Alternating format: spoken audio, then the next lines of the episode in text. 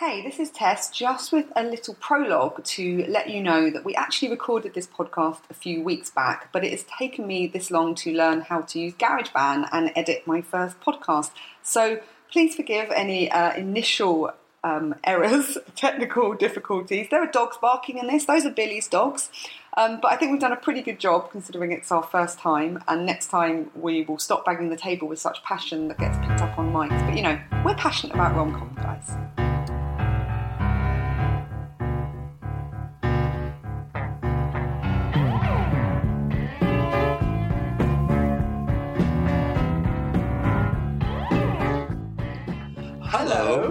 So, you haven't said hello. The two of us. We are. I'm Tess Morris, I'm Billy Mernit. and we've decided to start a podcast, haven't we, Billy? Yes. yes. Um, because we've decided that, well, number one, there's not really any podcasts uh, about romantic comedies, as, as far as I know. Mm. And now everybody's going to write in and say that there actually is. But well, whether th- we don't know of any, and the point is, more people are probably saying, "Why do we need one?" yes, Which I think is part of the reason for us even embarking on this venture. is to- why? is- why? Why? Why? Why romantic comedy? Why? Well, it's a big question that we are going to attempt to answer. Indeed, it's Um, going to take us many weeks. Many weeks. It's going to take us possibly seven weeks exactly, or seven pods. Seven pods. Yeah. Uh, and then we might do more if, if, if we feel like it, Bill. Mhm. But um, we should probably let them know about us Mhm. and why you had me at hello Yeah. and why I had you at hello. Right. Why are you listening to this podcast? Well, it's because we have the illustrious Tess Morris, who has done the amazing feat of writing a screenplay that was actually produced Wow. and made. It was amazing but true. A romantic comedy. No. Yes, and it was pitched as such. Yeah. And it was a success in its native land.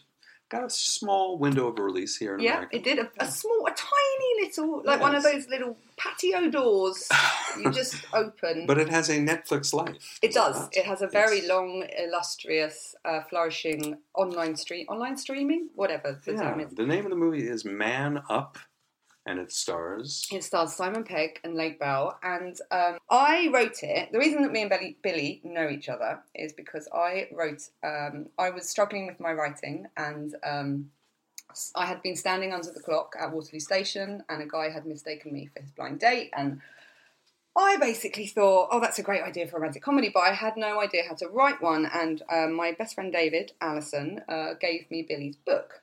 Um, this is in 2011. Mhm. So, The book in question is yes, entitled please, yes, tell us your book. Writing the Romantic Comedy. By Billy Mann. and it's been in print since the year 2000.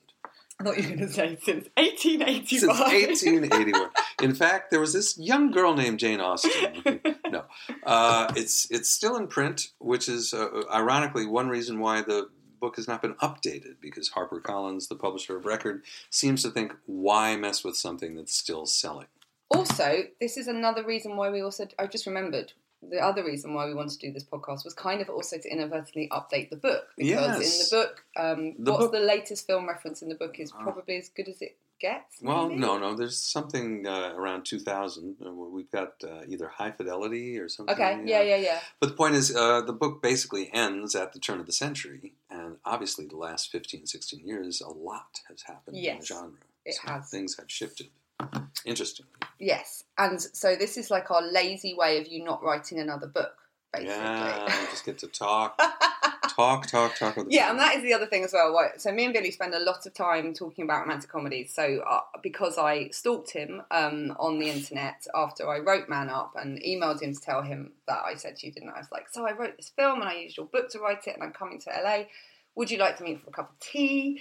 You very kindly agreed to meet me for a cup of tea, and I would think it's safe to say we've been friends ever since. Indeed. Um, and we talk a lot about romantic comedies, and nobody gets to hear us wanging on about it. And um, Except for you privileged folks. now right that's all now. about to change. Um, also present is Thomas Billy's dog, who's just um, going over to sniff a towel. Just in Mhm. case anyone hears any animals, there are four animals and me and Billy on this podcast. So every, everything's in pairs. here. So the other thing that has, um, so that's the context for me and Billy. Um, also, it should be known that Billy is a story consultant at Universal. Um, Yes, I'm a story analyst. I work in the story department where not only do I do coverage on scripts that come in, but I do notes on the projects that we're actually making. So I've worked, because they tend to give me a lot of the comedy and romantic comedy stuff, I've worked on Bridesmaids, uh, the Amy Schumer movie Trainwreck. Uh, and both rom coms. Yeah, and uh, Pitch Perfect. Well, Bridesmaids, uh, we'll come back to that Oh, in terms of how rom com it Oh, actually right. is. Oh, oh, Yeah. controversial. Yeah, yeah, yeah. Billy, but I always use that as my. Well, My, like, lady rom-com. I know, and people do, and yet uh, Okay. I have things to say about that. That's a whole other point. Yeah, that's a whole other thing. But anyway, uh, so that's what I do over there. And Tess is a working writer. You've done, writer. You've done some rewrites on features. That Yeah, are in, I am working. Yeah. I am. current- I am. Yeah, I mean, I think people can Google us. Just Google us, and you'll see everything you need to know about us, and some strange pictures of me, always with my hands in my pockets. I've discovered. Why I, I don't know. It was a thing that when we were promoting Man Up, I, whenever I was on any kind of like carpet or any screening. Oh, there's Tabitha. Um, I was always. I always had my hands in my pocket, and I don't really know why. You're great when you get drunk, honey. Why don't you get drunk with me no more? You don't have to Google what happened at this year's Oscar telecast because everyone was watching when a romantic comedy was mistakenly declared the winner of Best Picture. now you may say to yourself, "What? What? No, that was La La Land, that wonderful, artful drama, that that that thing that we love so well or revile so deeply." Here's what we are here to tell you. Yeah. It is, in fact, a romantic comedy slash musical. I mean, this is. First of all, let's just talk about the fact that um, that I've never ever had like like witnessed so much aggression against a movie Mm. as I have with La La Land, Mm. and it and this is what struck me that. When it first, the backlash first, first started um, Mhm. with the very funny Saturday Night Live sketch as well, where they arrest um, Aziz Right. Ansari for, for not liking it. Mhm. So when the backlash first started, I I kept saying to myself, "Oh, oh, you know, okay, fine. Some people don't like this film," and then it, the backlash got like so so big Well, the more it was so primed to win, Yeah. the backlash that I. exponentially. But Yeah. it suddenly clicked in my head. Oh, it's it's one hundred percent because it's a rom com as well. Because not that anyone knew. No one ever knew exactly. Yeah. So we were going, "Oh, it's a rom com. It's a rom com," and Yeah. telling everybody, and everyone's Yeah. going, "No, it's not." Yeah. And then I suddenly realised, "Oh, that's what is that's what's making people either love it or hate it." Well, I'd say it's a big factor. yeah. Yeah. I mean, Well, there's there's, there's other things that we won't go into. No. aspects of the movie. No, no. But And I am, I'm a, I did love La La Land. Um, just to put it out there, I have a poster that I bought, that I ordered, uh, that I have in my bedroom. Um, but I didn't expect it to be the awards darling that it became. And Moonlight was certainly my favourite film Mm-hmm. of last year. So, um, so myself, as a love hater Mm. of La La Land, I Oh. can occupy then the uh, opposing view yeah. uh, because I like some things about it, and Yeah. things about it I deeply. But that's dislike. interesting because there's, because you're sort of like, you do like some things because people like, I, people really hate it. Mm-hmm. Oh, I know. Like, really, like, Yeah. I'm like, is, are you okay? Do you want, what can I do for you? Could we somehow remove from your memory? Yeah. the parts of it. that- like it's okay like Mhm. it's all right i've never i don't i can't remember the last film that actually um that people felt like this about yeah, so because it's a kitten, really. Put the gun down.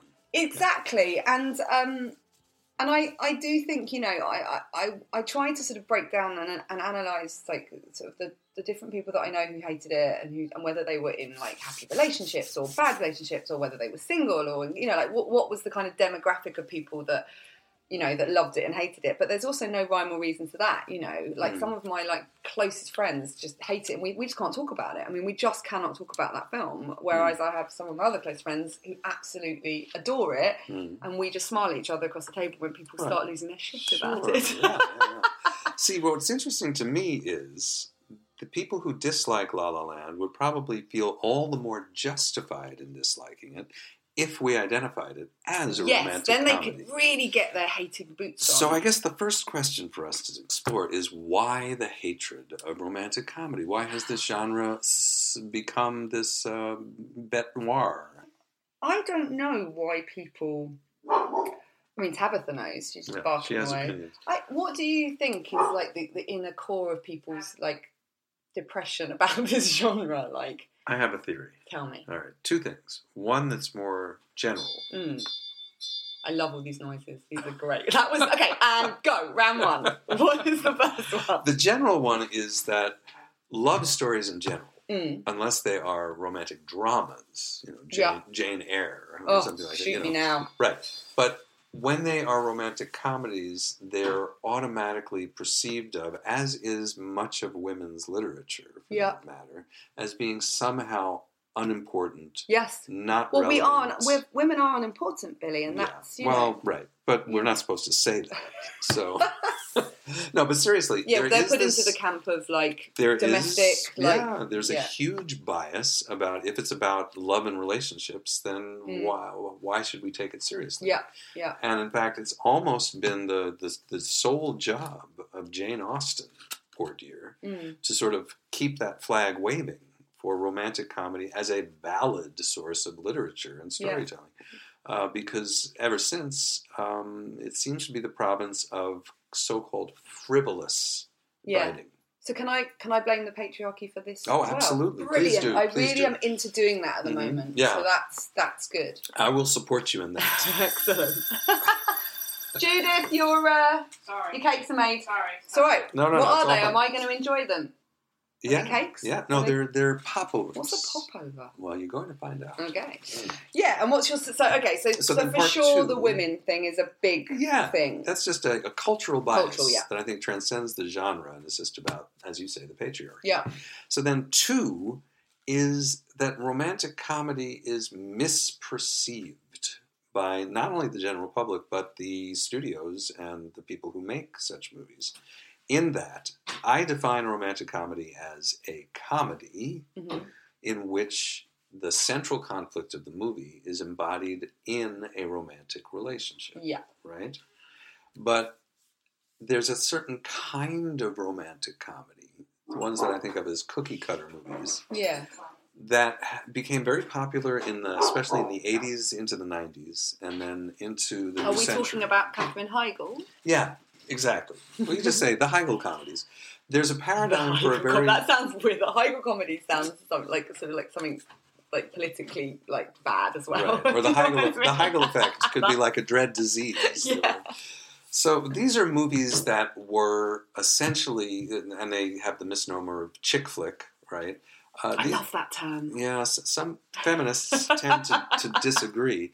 Um, these chick flicks were very specific and formulaic in the way they approached romantic comedy. They, more often than not, feature a career driven woman who gets involved with some male, alpha male or other, hmm and it's tied into that sort of career story. So you have all of these, uh, whether it's a subplot in Love Actually, like the maid who then becomes the mate of a successful writer. Yeah. Uh, J Lo as again maid in Manhattan. yeah. You know, you, you have these sort of like lower class or less uh, obviously worthwhile women who hook up with a Mm. sort of savior man. So there's Yeah. even a damsel in distress subtext Yeah. to all these movies. And they were very popular culturally, Bridget Jones's Diary being like the paradigm of this, Yeah. uh, where you have the very simplistic idea of this is a romantic comedy. It's about this kind of woman in this kind of Yeah, milieu okay. who's Yeah. in, you know, or whatever. I mean, Yeah. and so that's a very limited view of what a romantic comedy is, though. Because when you go back to, for example, the Oscar-winning romantic comedy, The Apartment, Yeah. and many other earlier romantic comedies, Yeah. they don't conform to that Well, idea. That that is a great segue into the into the whole kind of issue of that any film that wins an award is any Yeah. rom com, let's say, that wins Right. an award is Somehow magically a it's romantic, not romantic comedy. comedy. Yes. Um, Silver Linings Playbook. Billy, I wrote a list. Oh, I wrote okay. down. I Mhm. found thirty six uh, romantic comedies that have won an Oscar. Ooh, let's hear some. Okay, so and then so okay, so we've got the uh, It Happened One Night, which is like the quintessential Yeah. romantic comedy. I think Yeah. it won four, didn't it? Isn't it one of the ones Yeah, that won the Swept. big four? The Yes. Swept. Swept. Okay, uh, The Graduate, hmm Um, Pillow Talk, um, Some Like It Hot, Yes. Woman of the Year, Mm. uh, Eternal Sunshine of the Spotless Mind. Yes. Yes. Uh, I put Dirty Dancing down here just because I just I know it's not technically okay. Forget that one. Fish called Wanda. Yes. Good as it gets. Yes. Uh, Emma, Shakespeare in Love, Heaven Can Wait, Annie Hall, The Apartment, On and on. Tootsie. Uh, I also put Misery at the top because I felt that was a good one to have. Misery, But anyway, the sweet the and sweet- charming yeah. story of a woman who Yeah. tried to make a man understand how deep her love was, and then even when she had to remove his foot, what Yeah. did you say? If she hobbles you, she loves you. That's there you go. how that should have been the slogan. Yeah, yeah. With the two of them in a big heart, with you know a, a Yeah. chainsaw attached or Yeah. something. But I don't know why they didn't. Put I don't know why either. But third, so that's thirty six, and and more recently, when I, when you look at Silver Linings Playbook, and also as good as it gets. I mean, good Mhm. it gets, obviously, is a it is a romantic comedy, but it's it's structurally kind of Mhm. slightly sort of shifted. But um, but no one calls it romantic comedy. Right. It's the weirdest thing. In fact, David O. Russell was insulted when someone referred to Silver Linings as a romantic comedy. I mean, comedy. what would possess you to be insulted because someone is saying you've made something that is romantic and funny, David? Well, see, but now we return to where we started, which is this inherent bias in the Mm. culture and the killing the golden goose thing, which is the studios in the late 90s into the turn of the century basically felt they could throw any star that they had that they wanted to do business with into one of these formulaic career girl gets the guy Mm. movies. And they functioned for a while. There was a, roughly about a decade's worth of life in that. Yeah. And they just did so many of them with no quality control that were so formulaic and so uninteresting in their adherence to Mm. formula that they became a figure of ridicule. So yeah, so I suppose like what we talk about when we talk about rom coms is just this kind of like inability of people to separate what has gone in the past and what is happening now and the revival of it and to help people not just dismiss them off the bat anymore and remind them that lots of the things that they watch are romantic comedy. Yeah, we have to somehow, at least what we're attempting here is to peel away the Mm. pejorative tone Yes. applied to that title of romantic comedy. Uh, so, shall we talk a little bit about? Um, so, one of the reasons um, that your book helped me write Man Up was because what you do in the book is you break um, all of romantic comedies down into seven beats.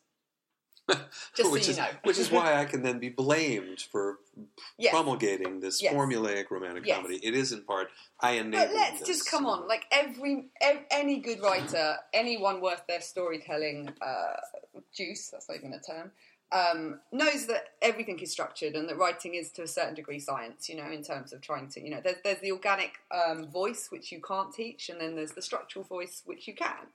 Um, so you had you came up with a great formula, which is these seven beats, which we're going to try over the course of this pod of this season of podcasts, is to kind of look at um, sort of focus on one at a time, Yeah. um, looking at how they've kind of like come into the modern rom com. Um, Yeah, and the thing that's tricky about this is that it sounds contradictory, meaning, and first of all, to be clear, I didn't come up with anything.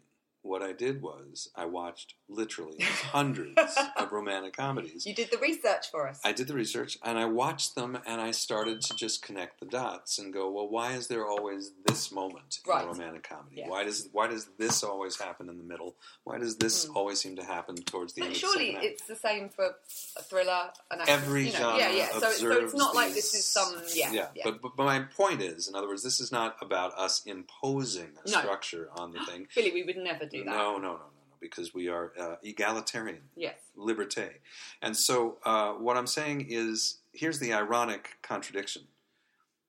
While pointing out that there is, in fact, a familiar paradigm for the romantic comedy, which would lead you to think, ah, that's why they're all so formulaic. Hmm.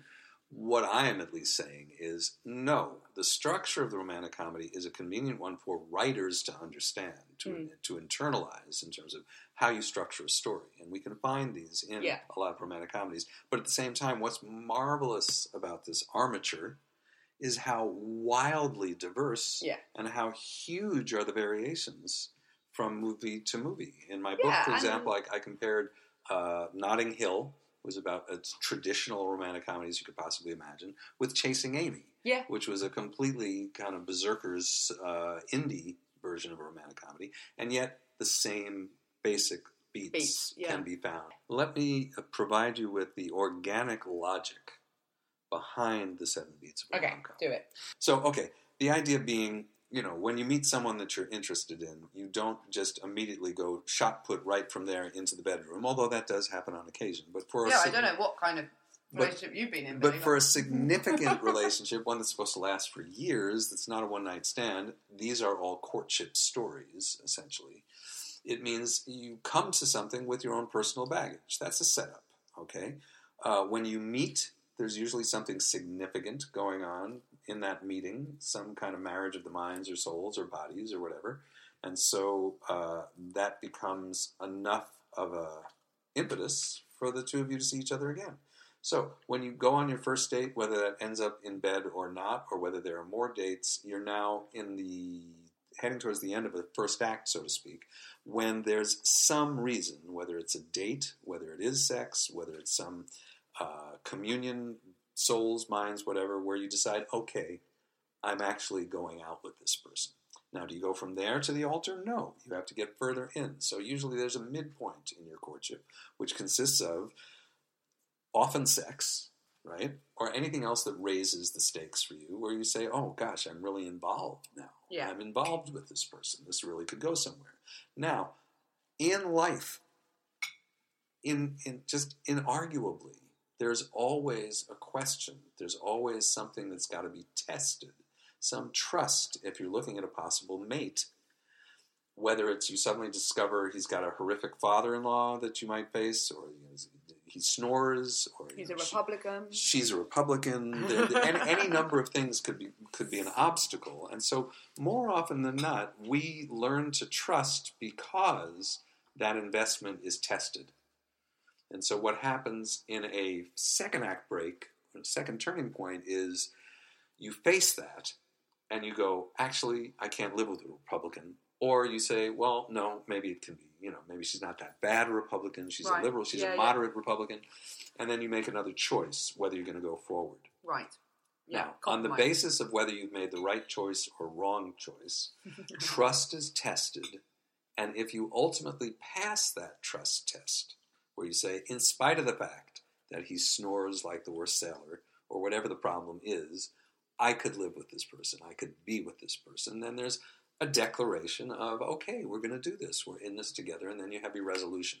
So that's a very yeah, like organic, organic. real life way that people tend to enter into relationships, whether it's via Tinder or whether it was coming over on the Mayflower. happened, yeah. You know, this has been going on. Well, I'm just saying it's been going on for centuries. Centuries, you know, yeah, it's like yeah. that. That is the way people get involved. It has that very organic arc to it. Um, I'm pleased that you did that whole thing because it's given me the chance to just silently eat this popover, That's a good thing. putting my jam on it. Yeah. Billy's wife made some popovers Yeah. and she's done And me they're butter and jam. So while the whole time Billy was doing that, Yeah. I was very, probably not as quietly as I thought, eating. I'm just going to take Mm, this delicious last bite. popover. And now you're giving me a chance to bite into mine, so I appreciate that. Okay. Okay, let's do an example of your beats. Let's use La La Land. Yeah. Um, as a template just to prove to everybody that it is a romantic comedy. So, yeah, so there's a few cute meets. Um, Right. Uh, there's the and there's the initial uh, party. No, the party comes Yeah, second. no, so we've got so we've got them. she goes to a party. Yeah, so she goes off to the party. Hears him playing in and the she club. hears him playing the club, uh, and then he barges past her. Actually, Barges past her because he's yeah. in a bad mood. Yeah. He's just been Can we just actually just uh, like a little si- sidebar with the because I was having an argue. I love to argue with people about romantic comedies, and someone was um, telling me how much they um, they were like, oh Ryan Gosling, you know, like mansplaining jazz, and he's an awful guy, and he's like, you know, blah blah blah. And I was like, uh, yeah, that's. Mhm. I know many men like that. like for They me, exist, that yeah. was the whole point of like his character that he's Mhm. this like white dude wanging on about jazz, and you're like, just grow up and get either open your fucking bar Mhm. or just get a proper job, right? Yeah, you know? yeah. You know. Right. Um, so yeah. So anyway, I thought that was what you know. I I didn't fall for him in that way. That I think maybe some people felt disappointed in Mhm. terms of his character portrayal, but for me, and I don't think actually Damien Chazelle meant this. I think he meant us all to admire him, but I personally Right. enjoyed the fact that he was a bit of a dick. Yeah. Um, so anyway, so yes, so he barges past him. He's a bit of a dick, but he's Ryan Gosling. So- Yeah, he is, but you know, his journey is, and this is a, his journey is very different. Sebastian's journey is very different to Mia's journey, Right. uh, and and I think that the it's much more her movie uh, Mhm. for sure. So, um, Yeah. but yes, so he barges past her. So her feelings are hurt. She basically Yes. thinks he's a dick. Yeah, And then when she goes to this party, um, that he turns yeah, so he she goes. It's like a sort of god, like a pool party, isn't it? And he Mm-hmm. is playing uh, I Ran by Flock of Seagulls, and she recognises him. yeah, Um, and that's when they have their first conversation. So I'd say that's, that's, the really official the meet yeah, cute or cute yeah, meet yeah. is there because Yeah. then, then they're talking. There's a sense of chemistry or lack of or, you know, contradictions, and it's funny because after seeing him play that beautiful jazz piano to encounter him with a flock of seagulls, Yes. it's Well, again, it's what it what it's great at showing us is um, some depth, some, some stuff that's going on here. So, like his delusions of grandeur, you know, and his um, inability to kind of like he's got to make a living, Mhm. but he's also like not what what makes me not like him even more in a good way is that he's not even really putting much effort into it. He's actually being really arrogant. He has an attitude. And so, so you know, part of you's like, I would probably admire you more, at least if you were really putting 100% into I Ran by Flock of Seagulls. But instead, you're just kind of like, Yeah, whatever. Which so it gives us even more Mhm. background to Mhm. him. And also, she takes the piss out of him, you know, winds him up about it, and he doesn't take it very well, um, Right. which is interesting. As again, you know, like. Um, he's clearly not great at having at seeing his own um, weaknesses. Right. So what's interesting about that beat as a quote unquote chemical equation Mm. is that we're simultaneously seeing what could attract them to each other. yes, And we're seeing the things that could rub Exactly, because go the wrong all good relationships. This is I say, you know, confidently. Tell us, tell us. yes. But you know, you want people to call you out on things. Yeah. That that is part You wanna be of like challenged. you want to be Yeah. challenged, but you don't want to be too challenged. Mhm. But you want to be able to um, evolve together, don't you? You want to be able to say, "Hey, do you remember when I, I, I was awful about that?" And then the other person says, "Oh yeah, you were terrible about that, but Mhm. now you're much better, isn't it great?" Right. Yeah. Um, so yeah, so they definitely part. They go their separate ways, and we, we like you say, they are they are the plus and the minus of each other on, Yeah. on quite an acute level. So there's a kind of a good combustion in terms of story yes. there. All right. So then the movie proceeds from there to Towards our end of Act One, towards the end of Act One, which, which, you is call the sexy complication. sexy turning point. complication. That's technically for most movies. It's we think of it as the first turning point or Yes. the Act One break. Yes. In romantic comedy, uh, in most paradigm of most stories, they say the hero must make a choice at the end Yes. of Act One. Yeah. All right, for a romantic comedy, it doubles up, Yeah. meaning something impacts either one or both Yeah. of Something the people. complicates. Something complicates the situation where they're either going to choose to be further involved Mhm. with the romantic protagonist or not. Or not. Yeah. And often it's a livelihood or exterior action thing. It's like, for example, like a movie where the woman you've been having problems with and dissing turns out to be your boss. Yes, you know, yes. Et cetera, et cetera. In Moonstruck, she sleeps with her fiance's brother. Proposal is built on a yes, similar yes, thing. so, yeah, there's exactly. I mean, what's interesting in La La Land is they it's it's their big sort of first sort of number together, um, where they kind of sing looking out over Los Angeles, and um, and it's all about subtext. You know that they are clearly this is the sort of turning point I would say in terms of that they are starting to be at least physically attracted to each other. Yeah. I would say. Um, and the gag is their denial. they're denial. So Yeah. they're singing. This is a terrible night, whatever. the- I can't remember Mhm. the thing of it, but they are. But clearly, they're they're going against all of their inner kind of instincts. Mhm. There's also the lovely beat where he, at the beginning, as they start to walk, he tells her that his car is parked near her, and then Right. once she gets and drives off, you see that actually he walked there because he wanted to walk with her. and His car is parked is a up the hill. thing. Yeah, I those moments for me are the ones in all films that make me go, "Oh yes, hello," Mhm. because you it makes you go sort of sit up a little bit. Oh, he he does like her. I mean, we know he likes her anyway, Mhm. but he doesn't know that yet. Right. So yeah, and who hasn't pretended? I'm always saying to people, "My car is parked here." Uh, Yeah. It's part of my shtick, yeah, Billy. that's your thing. It's what I Yeah. do. In fact, you go to great lengths to I, put re- your I car. do. I park. I don't valet. I've just actually also remembered that this is in that scene in the end of Act One. She also tells him where she works, doesn't Mhm. she? Mm, Which right. is the kind of courtshipy, like we. It's information that we get given that he gets given that then he does act on, Right. doesn't he? Yeah. So the courtship really begins in earnest at the end of that kind of act break. Um, and she's pleased to see him, you know, when she Mhm. when he turns up at the cafe and etc. etc. So um, so the wooing Yeah. is underway. So the wooing gets underway, and I'd say the first half of the second act is we get to enjoy them falling in love. Yes. And so you've got all of those secret, the mansplaining scene. You've got all the other stuff that you know, leads he to can mansplain jazz to me on a rainy Sunday afternoon anytime he likes, just yeah, to put it's that out those there. eyes, those eyes.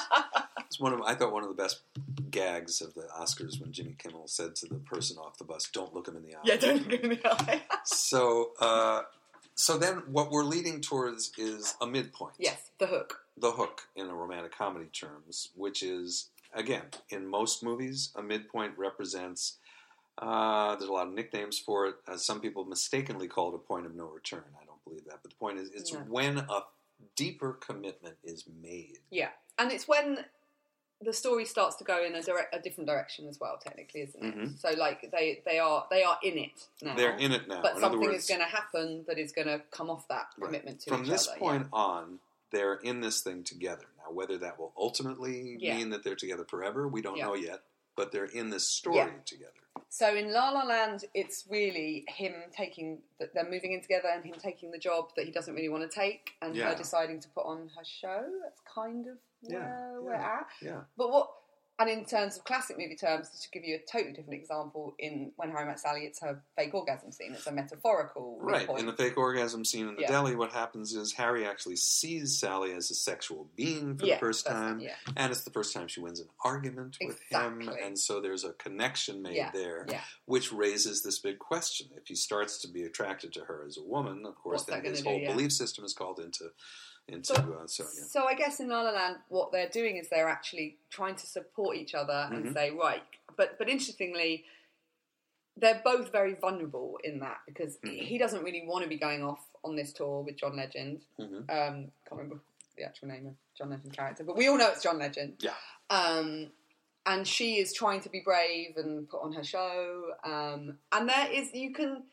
I'm wondering, like, we're looking back now that you can sort of like now I know the end of the film, Mhm. like whether if I go back to it, whether I would start to see some cracks in that midpoint, like some kind of layers of it. But I'm not sure. I can't quite. You know what I mean? Like, is there? Do we feel vulnerable for both of them, or do we feel more vulnerable for her, etc., Right, etc.? right. But but they're definitely on their road to somewhere else. Yes. And so the midpoint. conflicts build from that midpoint to a second act break, Yeah, second turning point. yeah. Swivel second act. Swivel. The because swivel. again, in a traditional screenplay, that's where the protagonist has to make another choice. yeah, And what that choice determines is the end of the movie. Yes. Based on what a character chooses to do at the end of the second act, that's how the rest of the movie will play out. So in La La Land, Yes. he doesn't show up to her play. He misses her play. They're they're dueling commitments to things possibly more important than the relationship Yeah. combust. And it's important to remember that this is actually this end of Act Two in a rom com tends to not be that funny. no, no. In fact, because it's leading to a dark moment. a dark moment. Yes, Yeah, okay. A dark moment, the all is lost crisis, which is usually connected to a climax. I kind of bunch them Yeah. together. Crisis climax is when you realize, oh, the wrong choice has been made. Yeah, Uh, Arthur decides not to give up his millions, and Yeah. so he's ditching Liza Yeah. Minnelli. Uh, in in my own movie, Man Up, it's when they are at Waterloo Station, uh, and we worked very hard on that that decision, the wrong decision. That I never wanted it. I wanted it to them both to be responsible for it. Mhm. You know, I never wanted it to just be, oh, he doesn't say what he should say. Therefore, he's the idiot. I wanted it to be a mutual kind of sort of thing. So it can be two people making the wrong decision as well, and just Mhm. misreading each other's intentions. right. Um, but in La La Land, it's very clearly that he he's just late, isn't he? He forgets. He's like, oh no, he's at the photo shoot for that Yeah, for the magazine. right. But this is interesting because he doesn't want to be there anyway. And supposedly he's doing all of that to support the relationship. relation- exactly, Yeah, that's his yeah, rationalization. yeah. So uh, it becomes obvious that they are not really going to make a go of it. She goes back to her. Yeah, so she goes home and decides to like give up and, and not Mm. do it. And then he gets the phone call from the agent And he the literally pulls so her he back. does the drive, the Yeah. run Right. to get her. Right. And at this point, we still, it's fair to say, we we think they're probably going to get together, I would say. Uh-huh. Um, and she then nails the audition because she finally is her true self in the Mhm. audition. I think she, they, you know, they say to her, tell a story, Right. and she decides to actually be herself, which is part of I think Mia's journey in the in the film, isn't it? Mhm. Like who is she and Yeah, what does she want and what does she need and is she playing this certain kind of role as a woman just because that's what she should do? Um, and then she gets the job. And because there's no such thing as FaceTime, Skype, No, they can't- or yeah. or No. anything else. No, no, like you know, in rea- the reality beats is look. Do you want to just come out for six weeks and then we'll Yeah. FaceTime for the rest? Right. The time difference will be annoying, but we really love each other, Yeah, so we'll figure it out. But because none of that technology exists Well, in this film, You know what? I also think that um, I don't think either of them, in their heart of hearts, want to do that either, and I think Right. that's part of the interesting issue with Right. it. So yeah, so she goes off, and then we don't meet them again till she is a famous actress now with her. the movie has come out. The movie's come out. She's She's, on the lot. She's, She's with a new doing man. her thing. She's with a new guy, um, and she hears that song and she's walking up after dinner with him. Um, So, in a sense, what we've had then is a false climax. Yes. Because what, for all intents We've and all had purposes, one of those. Yeah, yeah, exactly. Uh, it's over, right? Yeah. So far as we know. But then, Yeah. The last beat in a courtship comedy, the resolution is usually when marriage is proposed. Yeah. Or you know, the the final commitment is made. Yeah. So in this movie, because it's a bittersweet, sort of dark romantic comedy. What's the Annie Hall, comedy you know? dramedy, the Yeah. Annie Hall paradigm. Yeah. Uh, instead, we have the famous climactic sequence where she hears his music coming out of the club. She goes in there with her husband. Is it Yeah. husband? His husband. Yeah. Yeah. yeah. And uh, then there's that marvelous, everyone's favorite sequence where they fantasize about what might have been. You know, and again, this is the, the, the debates I've got into about that. I remember watching it and hoping, like, like literally saying in my mind, "Please don't let this be actually what has happened." Right, Please right. let please let this just be the alternative universe, and then we're going. And luckily, they did go that way. Yeah. Um, I think that it would have been a mistake to have them. Oh God, no. Yes. yes. Um, so yeah, so in terms of your sort of structural things, the actually the end of the movie is is is sort of saying the joyful resolution is is not. It's kind of joyful. I mean, I found I found it quite joyful at the end well, yeah, because I was like timing. You know, they they were the kind of people in their twenties who were great yes, together. exactly, and timing in terms of where they were in their lives Yeah. and what was most important to them. So, uh, and very much like Annie Hall. In Annie Hall, the ending, he says, "Well, you know, we're not together, but uh, we're, we're kind of still friends." Yeah. and uh, he's so Yeah. glad that he had that relationship. Do That you so- think though that the look that he gives her at the end, because because it there was there was a moment that it felt like it was going into that lost in translation kind of territory Right. where some the look is saying something. The look the look is conveying something. I I I I fucked up. Mm. Like I because because she has got this. You know, she's done the traditional thing of she's a working wo- you know working actress. She's she's got a child. She's got a husband. He's kind of got his bar, but he still looks a little washed up, doesn't he? Still looks. I don't know. Like maybe I read it different to other people, but I was I like, think does it's he? ambiguous. Yeah. Let's just say that. Yeah. Meaning, I can totally get why you would feel that way. Yeah. I can see it as more like they're each kind of where they Where they're meant to be. where they yeah, were meant to yeah, be. yeah. And that last look, of course, is ambiguous, so Yeah. we can read Well, I, I, I. I read it in the positive way that I think they are two people that will always love each other. Yeah, That's sort of, Exactly. you know, Well, which is true of Lost in Translation and Exactly. Annie Hall and most of the romantic comedies that end quote Do you know, I sadly. went to see Lost in Translation at Downtown Theatre recently, part of the Cinespia thing, and um, probably hadn't seen it for about ten years or so. Uh-huh. And I'd saw it a lot in my in my sort of like late twenties and thirties. And when I watched it this time, I was like, oh, I now relate more to Bill Murray than I do to Johansson. Interesting. It's like, oh, this is complex for me. Mhm.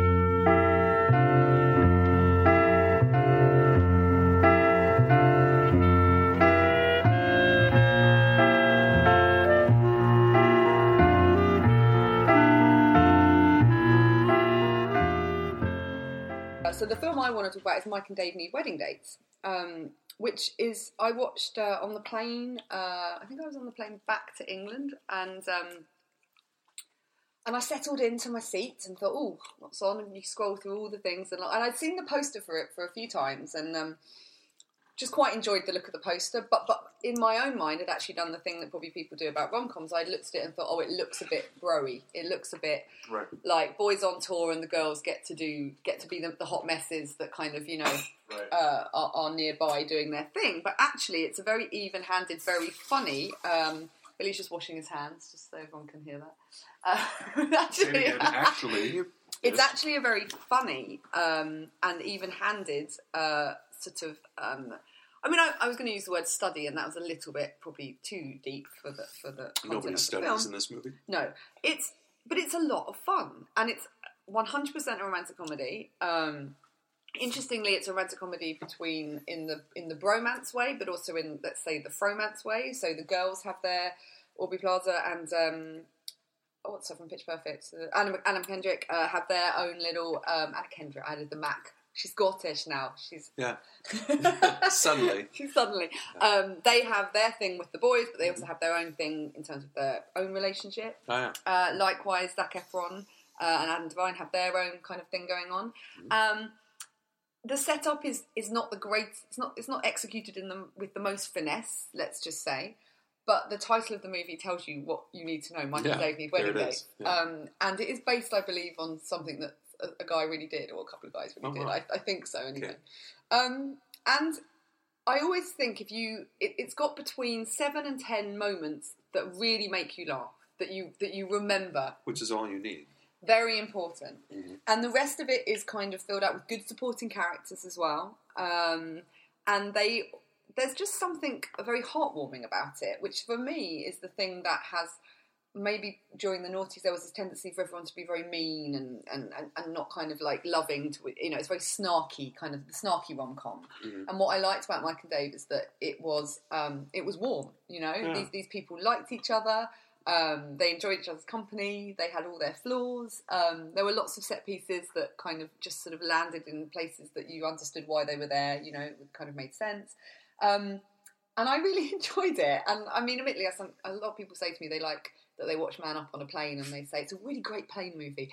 Uh, but I kind like, of thank you and fuck you. But I kind of don't mind in a weird sort of way because Right. I know that you know your emotions are quite heightened when you're on a plane because you're going to Yes. die because you're on a plane, aren't you? I mean, the Right. plane is going to go down, Yes. so whatever you're watching Could be is the your last last movie you ever watch. Yes. Um, so, but there is something about the that you go into your own world and you don't. You're not Mhm. looking at your phone. You're not looking at like people in the cinema. You're just in your own little seat watching your watching your thing. So I actually think it's quite a good test for a movie to see it the Mm. first time like that. Um, so that is my recommendation for a rom com. That also, what's great about it is that it ticks those boxes in terms of a boy and a girl night in, or a boy and a boy night in, or girl, whatever you want to say. It kind of covers all bases in terms of it's definitely not in the chick flick camp, but it's also not in the bromance camp. It sits kind of firmly in the centre. it's an equal opportunity. It's got it, yes, exactly. I do not blame the patriarchy for Yeah.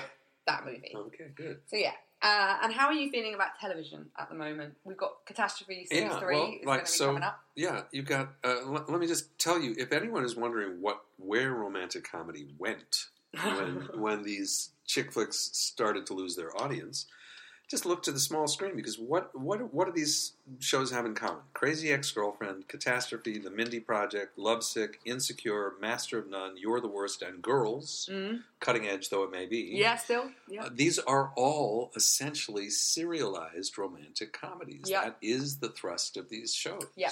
They're all about the will they, won't they? The will they, won't they, and that's you know whether it has to do with different relationships or one, the, Mm. the friends paradigm you mentioned Mm. before. It kind of doesn't matter. The point is, it's become the province of this subject matter: Mm. gender, relationships, all of that.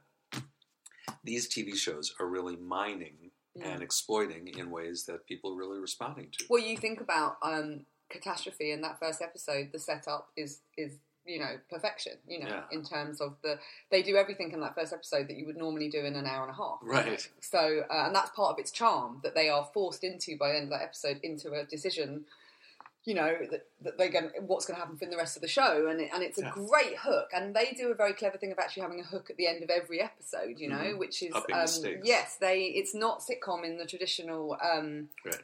Formula either That's the advantage of having only done half a dozen episodes. Exactly. Yeah, yeah. So- I'm all for six episodes. I Mhm. think that that essentially, if you look at six episodes, it's basically like like a movie in terms Yeah, of like where much. Mm-hmm. you're going to go. So uh, it's. I think it's. It's a great way to plot as well. If you were thinking of writing a TV show that was a will they won't they, then then then maybe give yourself like a six to ten episode arc rather than a Sure. twenty two one. Yeah, yeah, yeah.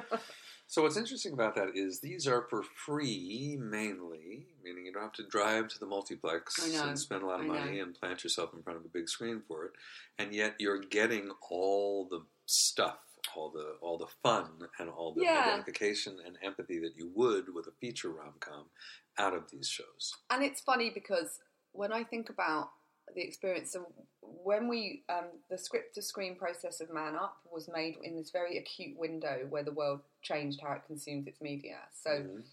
you know, we I was so obsessed with the cinematic release of Man Up. It was like you know getting people to go to the movies to see Yeah. it. Like it was my like my Right. thing. And what I didn't realise is that cut to you know a year after we released and we found ourselves on Netflix and Amazon and other streaming services are available. Um, that's where we found our home. Like Yeah. that's where we truly found that people were. And it's like I'd forgotten how I found my favourite movies Ah, because yeah. as much as I am, a, you know, a, a cinema obsessive and I love going to the movies, a lot of the films that you watch a few times, which is what you know, the rom com is a very good kind of genre for that. Um, you watch you you st- you watched on the small screen. You know, you found you, you you rented it out, and now we have this huge access to this huge library of movies, Yeah. plus new films which are getting released as event kind of things, Mhm. um, sometimes simultaneously released at the cinema, etc., etc. So I actually now feel like we're starting to come full circle again, in that there is a home for the rom com now Right. in cinematic terms, but on the small screen. So Yeah. we've got the small screen TV version, Right. but we're now coming to the point where if I wrote a rom com now, and I and I might say, well, I might just I might sort of sell it to Netflix. Yeah. Do you want to do it as an event? You know, do you want to do it as a like a one? You know, there are tons of movies on there that haven't got cinema releases, but people are finding them. People are like seeking them out because there's a whole rom com section in Netflix. So Yeah. I think there's another tipping point is happening in that sense. All it really takes for a tipping point is a couple of good ones. Yeah, I know. I mean, but that's always been the case. I know, That's what's so so silly about the whole "is it up, is it down?" Yeah, and the same yeah. is true for other genres. just to kind of sort of sum up where I suppose where we want to go with talking about all these things is I suppose you know um, I think it's important to talk about romantic things and be- because otherwise we're just all on Tinder and everyone's just you know it feels it feels very sh- not shallow because lots of people I know have met on Tinder and have it's great but but there is a I think people need to connect now more than ever in in actual reality Yeah. you know Yeah. um, and I think it's very um, crucial to the survival of civilization. I feel like that's quite a like low key way to end. The, Yeah. we're, we're, we're just we're just all about saving civilization. That's, that's all that's going on here. Yeah. So we will we will do another one of these at some point. Just Well, I- we're here, folks. We're going to have guests. yes. we'll have so guest speakers. you know who has said he will come on the podcast? Tell me, tell is the my my rom com battle crusader uh, Craig Mazin. Craig, the amazing Mazin. Amazing Mazin. Yes. He um he said to my face, Tess, I will come on your podcast. well, then you have to hold him. So we'll get Mazin on, and Mazin is great in terms of uh, the, uh, the his storytelling uh, magic. So we can maybe get him to rewatch a rom com for us um, that he is Yeah, interested in talking one about. One thing that we'd like to do with these podcasts is every uh, episode we're going to pick a film, a, ro- a romantic comedy that we can defend as being uh, a bona fide great movie uh, that doesn't necessarily seem like a rom com going in or out, but is, and we'll sort of revisit said film uh, with these various topics that we're discussing in mind, like certain beats, certain cultural changes, certain shifts, the recent history of rom com. What makes a romantic comedy new and accessible? Because mostly we'll be looking at films that are more recent than old. yeah, I think we're going to try and do a mixture. Yeah, I think it's I, I think it's going to be useful just to like kind of like because you know we both know what's sort of out there as well and Yeah. stories coming out, etc. Yeah, yeah. I mean, um, my my thrust with all of this is it's a genre we love, and it's I think unfairly maligned. It really is. And so, a lot of my intention is to say, let's redefine what a romantic comedy is, Yes. so that we can feel okay with having it in our lives. And if you have any questions, then you can tweet me at the Tess Morris or Billy at Mernitman. Dot com. Um, so if you need to dot com.